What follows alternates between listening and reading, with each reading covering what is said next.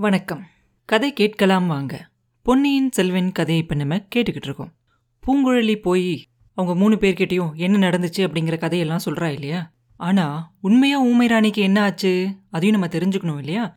பூங்குழலியும் ஆழ்வார்க்கடியானும் அவங்க அந்த கூட்டத்துக்குள்ளே வர வரைக்கும் அவங்க பின்னாடியே வந்துக்கிட்டு இருந்தாங்க இல்லையா? அதுக்கப்புறம் ஊமை ராணிக்கு என்ன ஆச்சு? ஆழ்வார்க்கடியான் சொன்னது தான் உண்மை. அவங்க அந்த கூட்டத்தில் யாரையோ ஒருத்தனை பார்த்தாங்க. அதனால தான் அவன் பின்னாடியே போனாங்க. யாரை பார்த்தாங்க? மந்திரவாதி ரவிதாசனை பார்த்தாங்க. அவன் அவங்க ஏற்கனவே ஈழ நாட்டில் பார்த்துருக்காங்க. அவன்தான் இளவரசரை கொல்ல வந்தான் அப்படிங்கிறதும் உங்களுக்கு தெரியும். அதனால அவன் எதுக்காக இங்க வந்திருக்கான் அப்படின்னு சொல்லி மந்தாகினி தேவி ரவிதாசனையே அந்த கூட்டத்தில் பார்த்துக்கிட்டு இருப்பாங்க. அவன் பின்னாடியே போய்கிட்டு இருந்ததுனால தான் ஆழ்வார்க்கடியானும் பூங்குழலியும் தள்ளி போனதை கூட அவங்க கவனிச்சிருக்க மாட்டாங்க. சின்ன பழுவேட்டரையர் திடீர்னு வந்த உடனே அங்கிருந்து அந்த மக்கள் கூட்டம்லாம் அப்படியே கிளஞ்சி எல்லாரும் நாலா பக்கமா சதறி ஓடுனாங்க இல்லையா? அப்ப ரவிதாசனும் அவன் கூட இன்னொருத்தனும் ஒரு சந்து வழியா ஓடுவாங்க. அந்த சந்தையே குறி வச்சுக்கிட்டு மந்தாகினி தேவியும் அடுத்த நிமிஷமே அந்த சந்துக்குள்ளே போயிடுவாங்க போயிட்டு திரும்பி பார்ப்பாங்க ஆழ்வார்க்கடியானும் பூங்குழலியும் அவங்க பின்னாடி வராங்களா அப்படின்னு. அவங்க ரெண்டு பேரையும் காணும். ஆனாலும் கூட மந்தாகினி தேவி இப்ப அவங்க ரெண்டு பேரும் என்ன செய்கிறாங்களோ அதை கண்டுபிடிக்கிறது தான் முக்கியமான விஷயம் அப்படின்னு சொல்லி அவங்க ரெண்டு பேர் பின்னாடி ஓட ஆரம்பிச்சிருவாங்க. சின்ன பழுவேட்டையர் வந்த உடனே அந்த கூட்டம் கிளையும் போது அந்த ஒரு நிமிஷம் மட்டும் மந்தாகினி தேவியை ஆழ்வார்க்கடியானும் பூங்குழலியும் பார்க்க முடியாது. ஏன்னா அவங்கள தள்ளி அந்த வீதி ஓரமாக ஒதுக்கிடுவாங்க மக்கள் எல்லாம் அந்த ஒரு நிமிஷம் ஆனதுக்கப்புறம் நிமிர்ந்து பார்க்கும்போது மந்தாகினி தேவியை காணும். எந்த பக்கம் போய் தேடி பார்த்தாலும் அவங்க ரெண்டு பேரால் கண்டுபிடிக்க முடியல. மந்தாகினி தேவி என்ன பண்ணுவாங்க? அந்த சந்து வழியாக போய் அவங்க நிறைய சந்து சந்தா தாண்டி தாண்டி போவாங்க ரெண்டு பேரும். அவங்களும் அந்த மாதிரிலாம் போவாங்க. அங்கங்கே மரம்லாம் விழுந்திருக்கும். மழையால் நிறைய தண்ணி எல்லாம் தேங்கி இருக்கும் முதல் நாள் புயலால். எல்லாத்தையும் தாண்டி தாண்டி போவாங்க அவங்க ரெண்டு பேரும். இவங்களும் அதே மாதிரி போவாங்க. அவங்க பின்னாடி யாராவது வருவாங்க அப்படிங்கிறத கூட அந்த ரெண்டு பேரும் யோசிக்கவே மாட்டாங்க. அவங்க பாட்டு நடந்து போவாங்க. முன்னாடி ஒரு தடவை வந்தியத்தேவன் சந்து சந்தா போனான் இல்லையா? அதே சந்து வழியாக தான் போவாங்க அவங்க ரெண்டு பேரும். மந்தாகினி தேவியும் பின்னாடி போவாங்க. அதே மாதிரி பெரிய பழுவேட்டரையரோட மாளிகையோட சுவர் வந்த உடனே அவங்க ரெண்டு பேரும் நிற்பாங்க முதல் நாள் புயல்ல ஒரு மரம் உடைஞ்சு அந்த சுவர் ஓரமாக போய் விழுந்திருக்கும்.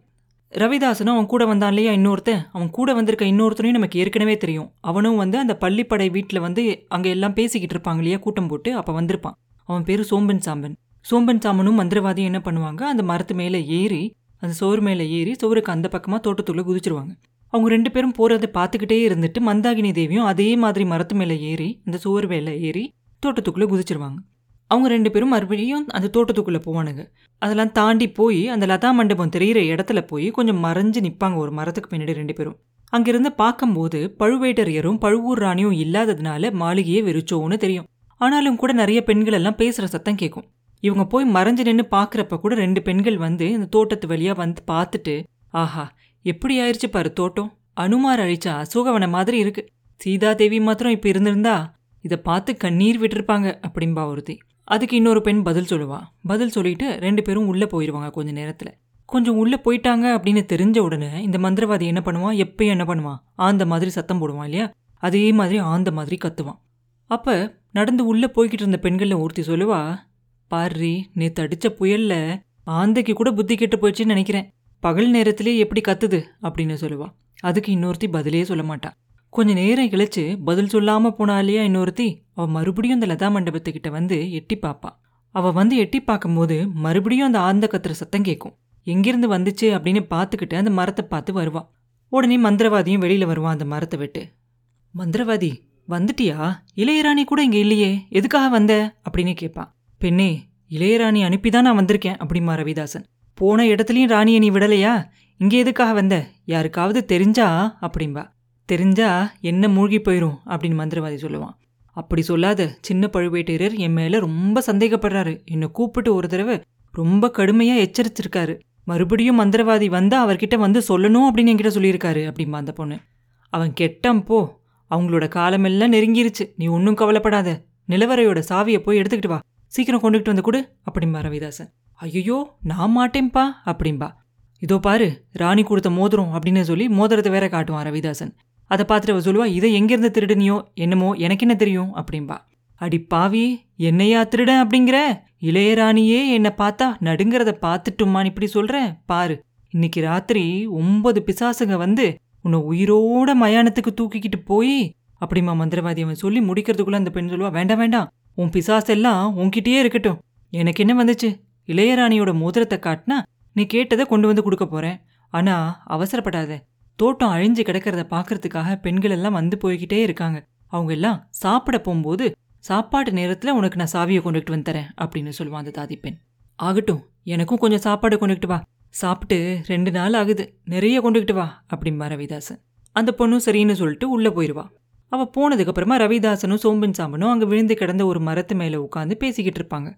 அவங்களுக்கு தெரியாத மாதிரி மந்தாகினி தேவியும் கொஞ்சம் தூரத்தில் ஒரு மறைவான இடத்துல உட்காந்துக்கிட்டு இருப்பாங்க.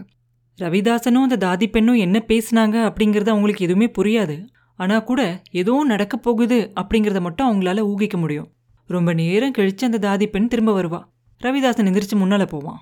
அவ கொண்டுகிட்டு வந்த அந்த சோத்து மூட்டையையும் சாவி கொத்தியும் வாங்கிக்குவான் அதுக்கப்புறம் அந்த வசந்த மண்டபத்துக்கிட்ட போய் அங்கிருந்து அந்த பொக்கிஷ நிலவரைக்கு போகிற வழி இருக்கும் இல்லையா?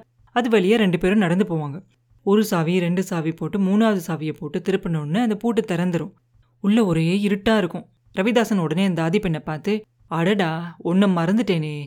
இந்த இருட்டறையில் விளக்கில்லாமல் எப்படி போகிறது போய் ஒரு விளக்காவது தீவத்தியாவது கொண்டுகிட்டு வா அப்படின்பா பட்ட பகலில் தீவத்தியும் விளக்கும் எப்படி கொண்டுகிட்டு வருவேன்? யாராவது பார்த்து சந்தேகப்பட்டா? அப்படிமா அந்த பொண்ணு.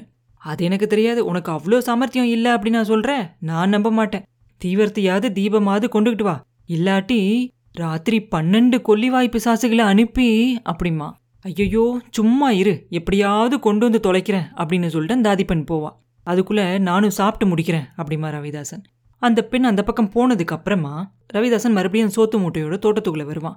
சோம்பன் சாமன் கிட்ட வந்து அவங்ககிட்ட இந்த சோத்து மூட்டையை கொடுத்து ஒருவேளை ரெண்டு மூணு நாள் நீ நிலவரையிலேயே இருக்கிற மாதிரி இருந்தாலும் இருக்கலாம். சரியான சந்தர்ப்பம் கிடைக்கணும் இல்லையா? அதனால இந்த சோத்து மூட்டையை வச்சுக்கோ. வேலையும் எடுத்துக்கிட்டு வா. சத்தம் போடாம வா. அந்த பெண் தீவிரத்தையை கொண்டு வர போறா. அதுக்குள்ள நீ நிலவரைக்குள்ள போயிடணும் அப்படின்பா ரெண்டு பேரும் ரொம்ப மெதுவா யாருக்குமே தெரியாம அந்த நிலவரைக்குள்ள போவாங்க. மந்தாகினியும் அவங்களுக்கு தெரியாம அவங்க பின்னாடி தொடர்ந்து அந்த நிலவரைக்குள்ள போவாங்க.